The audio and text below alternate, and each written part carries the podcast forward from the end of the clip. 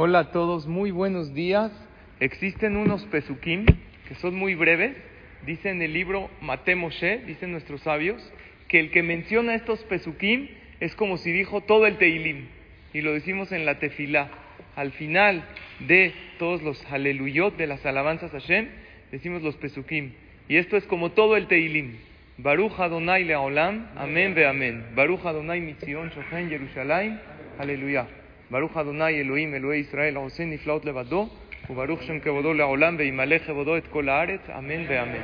El que dice estos pesukim se le considera como si dijo todo el Teilim y es un tip bueno saberlo. Antes de una cita importante se pueden mencionar estos pesukim. Cuando uno está en un momento de apuro y necesita decir una tefilá muy poderosa que tenga mucha energía, puede usar esta segula. Decir estos pesukim con concentración, pensando en alabar a Hashem y pedirle a Hashem lo que uno necesite. Yo la verdad no sabía esto hace unos años, después desde que lo estudié, lo he transmitido a más gente y en verdad es una tefilá muy poderosa, que si la persona la dice con corazón, puede ver cómo su tefilá se le responde. Les paso el tip, que Hashem conteste todas sus tefilot, que tengan todos pura veraja, éxito y alegría.